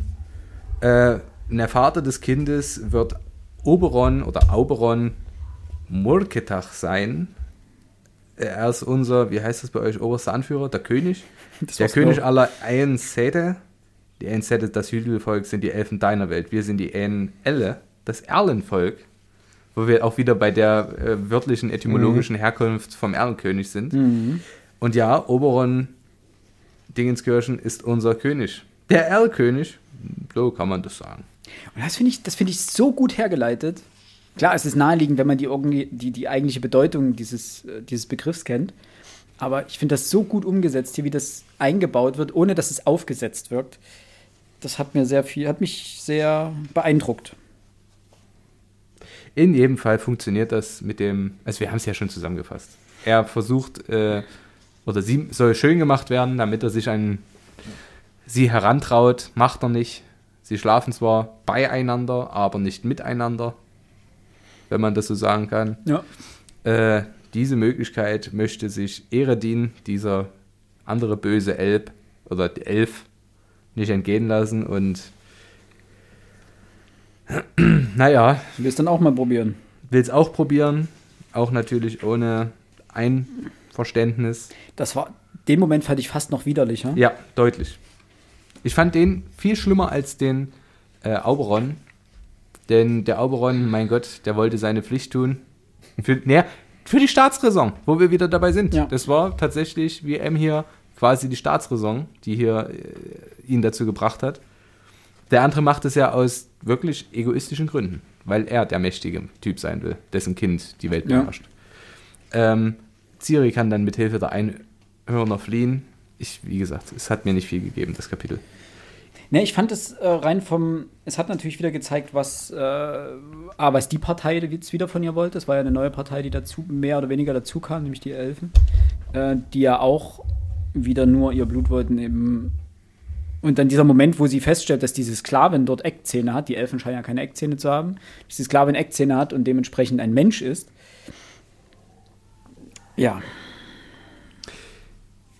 Ähm, übrigens, der Name des, Ein, äh, des Einhorns erinnert mich eher ans Baskische. okay. Dieses Ihuara Quax ähm, hat was, also weiß ich nicht warum, aber jedes Mal, wenn ich ein X irgendwo und ein Q lese, dann muss es für mich baskisch sein. Okay, na, ich, das, aber ja, das Aztekische geht da auch in die Richtung. Oder das, was wir für aztekisch halten. ähm, ja, es ist mir einfach. Ach nee. Nee, ich habe zu diesem Kapitel nichts mehr weiter zu sagen. Ja, ich Wenn muss noch diese eine, diese eine Sammy. unglaublich widerliche Stelle vorlesen. Seite 230. Äh, sie, also sie reitet dann mit diesem einen Elf um die Wette, Na dessen Namen ich gerade nicht, das ist nicht Abelach, sondern das ist der andere. Und da habe ich natürlich keinen Zettel dran und ich finde ihn auch nicht. Ich finde es cool, dass der Fluss Seufzer heißt und der Bach äh, Flüstern. Ja, Ähm, und danach eröffnet er ihr, nachdem er ihr das gesagt hat, dass sie nie wieder gehen wird. ja. Und dann nutzt er seine Gelegenheit. Ähm, ja. Und will zustoßen. Ne, er sagt ja auch, ne, sie kam ja dann angeritten, so, meine Anerkennung, sagte er knapp während der Abstieg, sowohl für die Stute als auch für die Amazone. Äh, und darauf antwortet Ciri, obwohl sie stolz war wie ein Pfau, schnaubte sie lässig, aha, du wirst uns also doch nicht mehr blutig aufzäumen. Höchstens mit Erlaubnis. Er lächelte zweideutig. Es gibt Stuten, die heftige Zärtlichkeit mögen. Ja, Ja, da dachte ich mir so, oh, Das ist dieses, ekelhaft. dieses Vergewaltigen, was, was später auch noch, oder ja, doch, was später auch noch kommen wird. Und das kann ich nicht lesen. Das ist. Nee, das ist. Sorry, da Schmier, hab ich, schmieriger alter weißer Vorstand. Ja, das ist. Aber wie gesagt, es hatte seine, seine Begründung hier und ähm, Inhaltlich ist es gerechtfertigt, aber das Ja, Kapitel hätte ja- man trotzdem viel kürzer halten können. boah, fand, ich fand es gar nicht schlimm. Ich finde, sie findet ja auch noch das Kamasutra dann auf Seite 235. Das reich illustrierte Buch mit den eindeutigen. Ähm, was ein Buch oder was ein Wandbehang? Nee, ein Buch. Buch war reich illustriert, genau genommen enthielt es nichts als Illustration. Obwohl sich Ciri bemühte, die Dame von Welt zu spielen, schoss ihr das Blut in die Wangen. In der Tempelbibliothek von In Elanda hatte sie ein paar ähnliche Werke gesehen, doch mit dem Buch des Erlkönig konnten jene sich nicht messen, weder in Bezug auf Reichtum und Vielfalt der Stellung noch in Bezug auf ihre künstlerische Darstellung. Ähm, ja. Was habt ihr für Kapiteltitel? Ich bin am überlegen, ich habe hier tatsächlich keins. Ich, Okay. ich weiß es nicht. Ähm, Ich habe einen ernst gemeinten und einen, naja, äh, lustigen. Dann bitte, ich, wie gesagt, ich habe mein Achso, ja, mit, stimmt. Äh, Pferdchen und Sternauge Mhm. fand ich ganz nett. Hugh Hefner und seine Däune. okay, not bad. Äh, aber trifft die Sache doch im Kern. Ja, Bin mir nicht sicher, wie viel bei Hugh Hefner noch ging damals. ein Goldkörnchen in einem Komposthaufen. Finde ich auch Ah, ganz schön. schick. Ja, ja. Du guckst so, zweifelnd. Nee, gar nicht. Ich habe noch überlegt, was ich auf meinem Zettel stehen hatte, ich, aber das. Kannst du ihn dir nicht von deiner Dame von Welt zusenden lassen? Naja, ist jetzt. ich, das kannst du ja nachher mal rausschneiden. Wo war denn das mit dem Einsiedler? War das in dem? Das kommt später. Das kommt später. Kommt Ja, später, ja. später, ja. Das ist nämlich dann das, das, das nächste mit der Vergewaltigung. Das ist. das- Den fand ich völlig überflüssig. Ah, ja, das hätte, das hätte man Den hätte man einfach gar nicht gebraucht. können. Aber kommen wir dann noch drauf Ja, zu sprechen. Wir kommen ins sechste Kapitel. Und das war die fünftes und sechstes Kapitel. Das waren so die zwei Kapitel, wo ich wirklich zu kämpfen hatte. Also so richtig zu kämpfen hatte. Jetzt kommen wir endlich zu dem, was richtig Spaß gemacht Ja. hat. Ähm, Jahre ist unterwegs, trifft auf Rekruten. Einer davon ist sein ehemaliger, naja, nennen wir es nicht gleich Schulfreund, Schulbekannter. Jara ist übrigens der Junge, den sie im Tempel der Melitele kennengelernt Genau. hat. Der. Nur noch mal kurz zur Rekapitulation. Äh, diese Rekruten in Ans äh, Anführungsstrichen sind eigentlich Nutzen, in Nichtsnutze und Wegelagerer. Ähm, es gibt ganz viel Armee- und Schlachtentalk.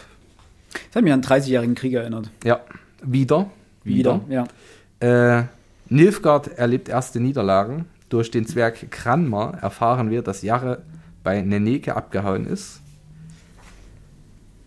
Ähm, Jarre kommt mit Jugendfreund zu einer Division mit dem wundervoll klangvollen Titel A, B, D, ach nee, A, B, I und denkt, okay, mach ich. Und es Das heißt aber eigentlich bloß arme, beschissene Infanterie. ähm, und, und das war für mich ein schöner Moment am Ende dieses ähm, Kapitels.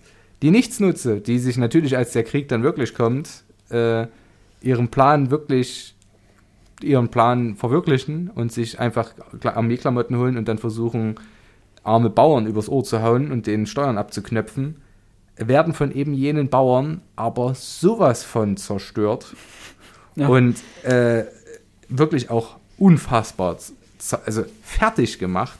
Das war brutal. Hat mir brutal, aber es hat mir wahnsinnig gefallen. Weil die, ja, die hatten das verdient. Ja. Das, das ist eigentlich Und auch übrigens, du meinst das siebte Kapitel, wo Ciri zwischen den Welten hin und her springt. Bei mir schon wieder. Was haben wir denn hier? Hier haben wir, ach, das Make Love Not War. Ah, das kommt später Das- noch, das so weit ist- sind wir noch nicht. auf Seite 276 fand ich ganz schön hier ähm, diese Plakate, die überall, beziehungsweise waren ja keine Plakate, sondern die Gemälde, die überall an die Hauswände geschmiert wurden. Und du, hast du dich schon zum Dienst verpflichtet? Ne, I want you for the US Army. Ja, Erster ist- Weltkrieg übrigens. Das Plakat stand aus dem Ersten Genau. Weltkrieg. Äh, Ich habe davor noch einen, aber Mhm. der hat wenig damit zu tun. Das war, es ist eine, eine, also es ist wahrscheinlich einfach bloß ein Ausspruch, den mhm. ich aber immer mit einer wundervollen Geschichte verbinde. Nämlich auf Seite 260 sagt Melfi, ein der hochgradig talentierte Philosoph, was wahr ist, ist wahr. Und es gibt eine Geschichte, die ich, deren Namen ich kurz äh, noch mal kurz nachschlagen muss. Ich, ich habe das Hörspiel immer noch in meinen Lieblingsliedern drin, weil ich das, wenn das mal zwischendurch kommt, äh, die Kuh im Propeller heißt die Geschichte, gelesen von Manfred Krug. Ja. Ich muss nur noch rauskriegen, wer die äh, Geschichte geschrieben hat. Ähm, und dort geht es quasi um einen Kommunisten, der die Bauern seines Heimatdorfs davon überzeugen möchte, dass sie doch für ein Flugzeug sammeln sollen.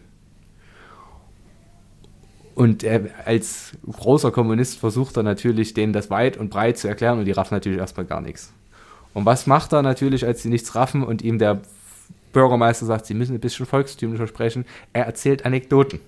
Und sagt dann, ja, bei uns ist mal eine Kuh ins, äh, in, in den Propeller geraten. Ritsch, ratsch, weg war sie. Und Pferde? fragten ängstlich die Bäuerlichen. Auch Pferde. Auch Pferde. Ja. Ähm, und was passiert? Also, oh, ich klaue jetzt den Gag dieser Geschichte. Die Bauern denken natürlich, die haben einfach nur Maschinen erfunden, um Tiere zu quälen. und spenden natürlich nichts. ähm, und er haut halt zwischendurch immer wieder irgendwelche Phrasen raus, was war es, es war. Und die Geschichte endet damit, dass die Bauern ohne zu spenden sehr äh, finster dreinblickend von dannen zogen. Und er erklärt es sich mit dem Ende der Geschichte. Die, Baren, äh, die Bauern seines Heimatdorfes waren eben ein zu einfaches Volk. äh, die Geschichte stammt von Michael Soschenko. Ja. Eine Geschichte, die heute kaum noch gelesen wird oder bekannt ist, aber in der DDR wahnsinnig beliebt war und sonst hätte sie Manfred Krug auch nicht vorgelesen und er liest diese Geschichte so perfekt. Man lacht sich tot. Also es ist wirklich hervorragend. Und dieses Was war es, es war, hat mich sofort wieder daran erinnert Ja. äh, weil das ein ganz toller, ein, einfach eine tolle Geschichte ist.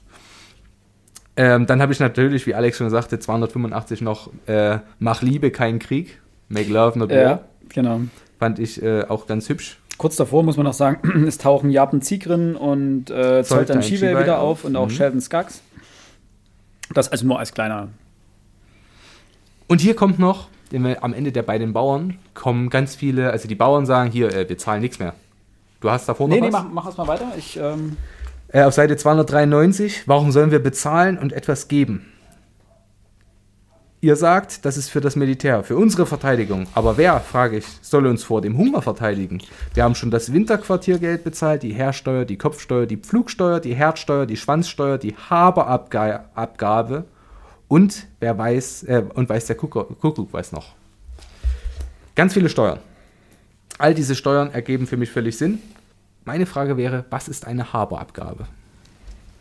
Und da muss ich tatsächlich selber nochmal nachgucken.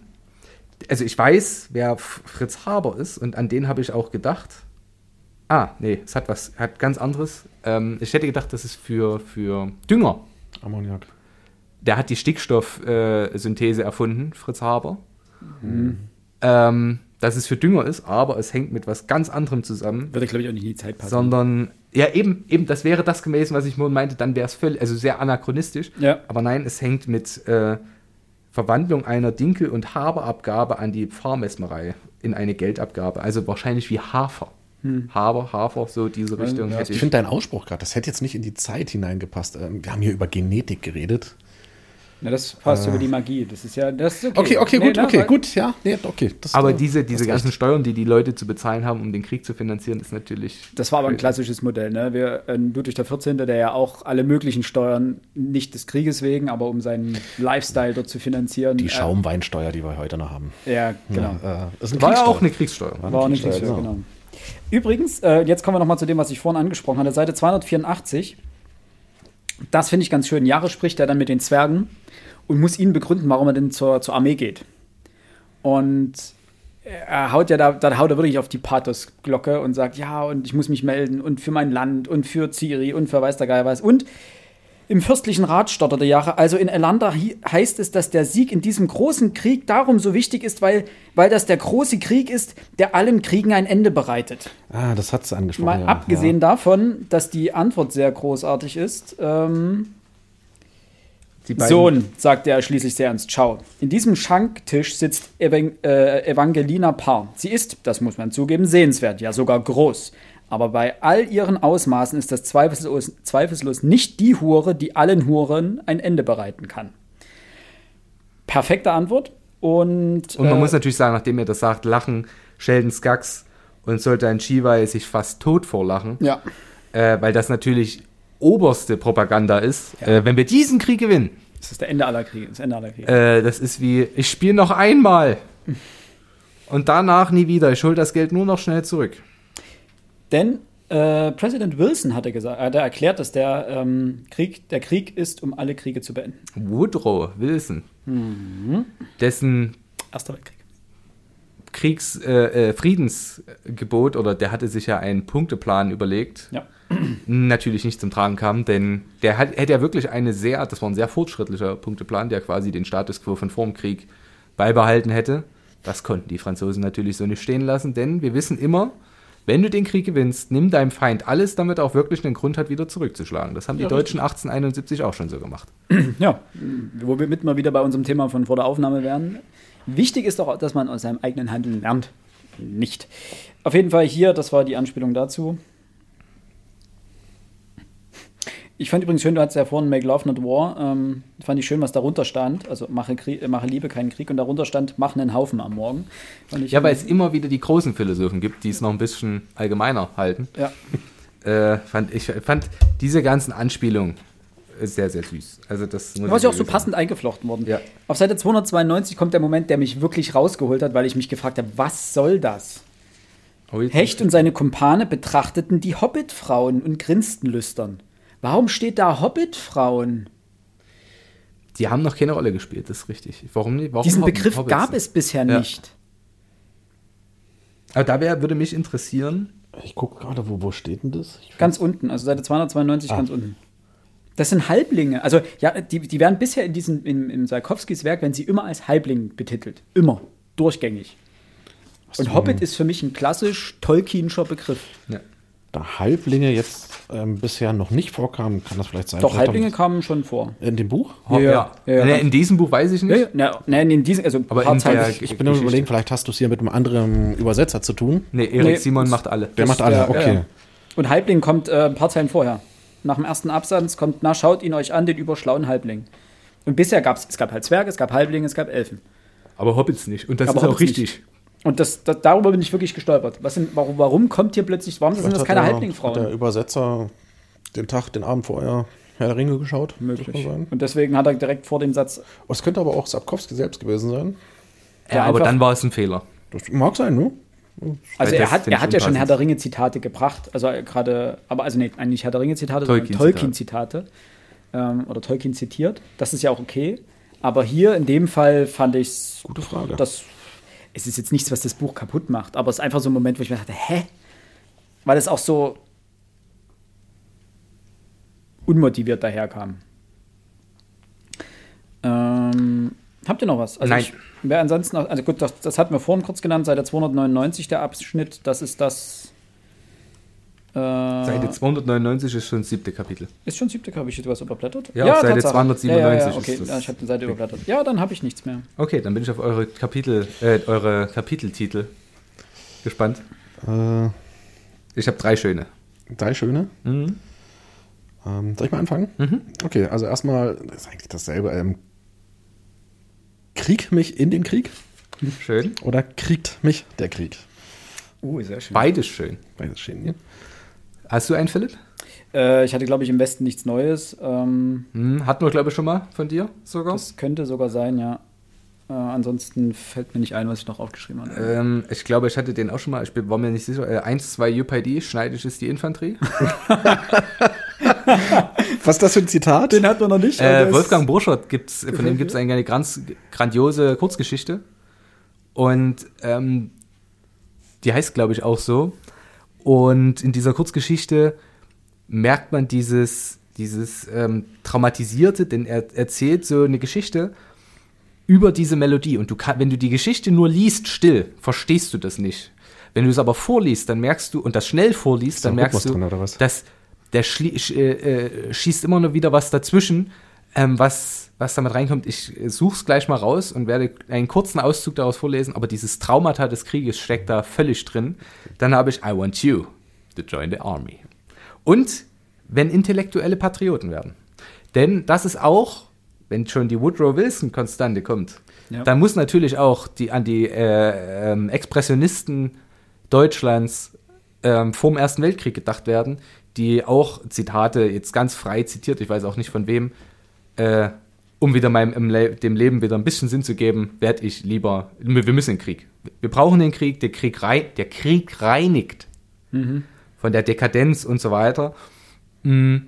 Das war ja gerade im Ersten Weltkrieg. Genau, ja so wo alle große, mit Krieser, ja. Krie äh, riesengroßer Kriegsbegeisterung in den Krieg gezogen sind. Übrigens, ich habe mal geguckt, das Zitat selber, also mag sein, dass der Wilson das gesagt hat, aber es stammt wohl von. Ähm, ich habe jetzt nochmal geguckt, ähm, dieses Zitat, der, also der Krieg, der alle Kriege beendet, das mag ja sein, dass das ähm, Wilson, Woodrow Wilson gesagt hat, aber es stammt wohl ursprünglich von H.G. Wells. Das kann sein, ja. Das ist. Immer noch ein bisschen klugscheißen. Aus welchem Werk steht es dabei? Krieg der Welten? Nee, wahrscheinlich nicht. Ähm, War das Krieg der, war Krieg der Welten H.G. Wells? Ja, ne? ja. Ja. Ja, ja, Zeitmaschine und Invisible Mhm. Man. Äh, weiß ich nicht, also das ist mir jetzt zu lang, hier das alles durchzulesen. Ah. Jetzt auf die Schnelle. Aber Haben wir wieder schlecht recherchiert. der hat wohl auch ein Buch geschrieben, das heißt The War That Will End War. Da kann ja sein, vielleicht bezog sich ja äh, der amerikanische Präsident auf Wales. Was wir übrigens noch äh, kurz mit anmerken könnten, ich glaube, da sind wir schon drüber weg. Äh, wir hatten ja die Schlange Ouroboros oder Uroboros. Ähm, die spielt ja in dem ganzen Buch eine, eine gewisse Rolle und auch der Elf, der Erlkönig äh, bringt sie ja immer wieder ins Spiel. Das ist die, damit ihr das ungefähr vor Augen habt, das ist die Schlange, die sie in den eigenen Schwanz beißt. Ähm, das Altgriechisch heißt so viel wie Selbstverzehrer von Ora, also Schwanz, und Boros verzehrend und war bereits im alten Ägypten ein belegtes Bildsymbol und gilt auch als die Schlange der Ewigkeit und zeigt auch diesen Kreis als vollkommener aller Formen. Das nur noch so als klar. Ist mir gerade so eingefallen, hat ihr gerade überhaupt keinen Kontext. Was? Die Schlange Ouroboros. Ah. Äh, mein 1-2 UPID stammt aus der Kurzgeschichte, zumindest daher kenne ich's, Die lange, lange Straße lang von Wolfgang Borschert. Und ich mache nur mal kurz den Anfang, damit ihr ein Gefühl dafür kriegt, wie diese Geschichte funktioniert oder wie die äh, Tonalität ist. Also links 2, 3, 4, links 2, 3, 4, links 2, Weiterfischer, 3, 4, links 2, Vorwärtsfischer, Schneidigfischer, 3, 4, Atmefischer, Weiterfischer, immer weiter, zicke, zacke, 2, 3, 4, Schneidig ist die Infanterie, zicke, zacke, Juppidi, Schneidig ist die Infanterie. Ich bin unterwegs, zweimal habe ich schon gelegen, ich will zur Straßenbahn, ich muss mit, zweimal habe ich schon gelegen, ich habe Hunger, aber ich muss, äh, mit muss ich, muss. Ich muss zur Straßenbahn, ich muss mit. Zweimal habe ich schon drei, vier, links, zwei, drei, vier, aber mit muss ich. Drei, vier, zicke, zacke, drei, vier, Juppidi ist die Infanterie, die Infanterie, Infanterie, Fantrie, Fantrie. 57 haben sie bei Woronesch begraben. 57, die hatten keine Ahnung, vorher nicht und nachher nicht. Vorher haben sie noch gesungen, zicke, zacke, Juppidi und einer hat nach Hause geschrieben. Und so weiter.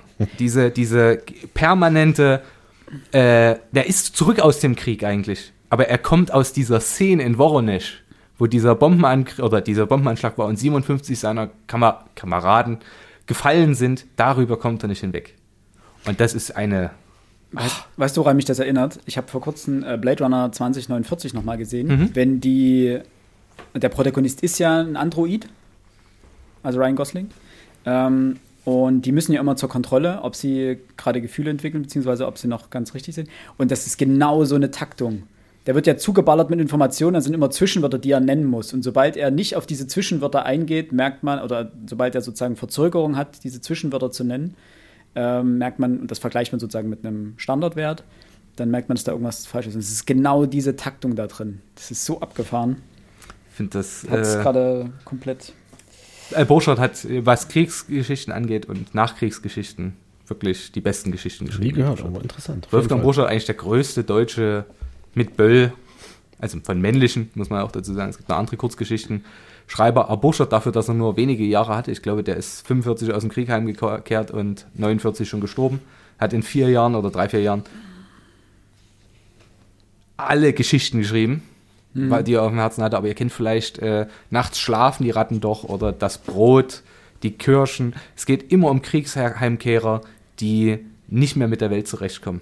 Das Brot wurde da auch verfilmt. Ja, sicherlich. Also das sind alles kurze Geschichten Ja. eigentlich, aber das, äh, beim Brot beispielsweise geht es darum, dass eine Frau nachts aufwacht und der Mann oder äh, äh, sitzt am Küchentisch, es steht ein Teller da und ein paar Krümel und er mal, ja, nee, ich guck bloß, ich guck bloß.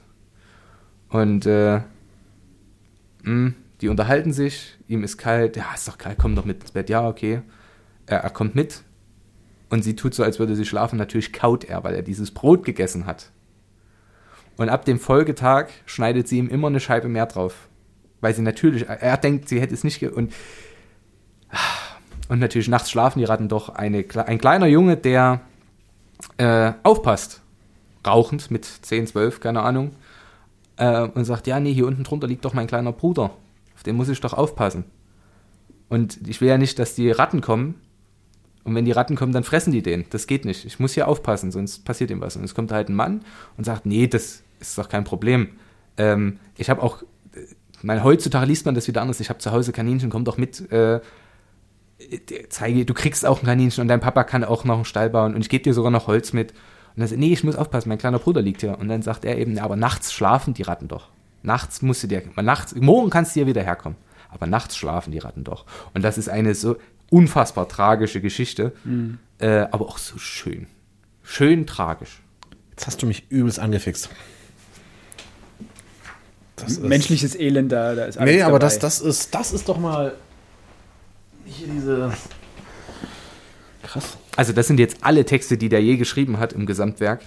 Ähm, ich kann dir gerne ein Kreuz zwischen hinten dran machen. Das Theaterstück draußen vor der Tür ist auch wunderschön oder tragisch.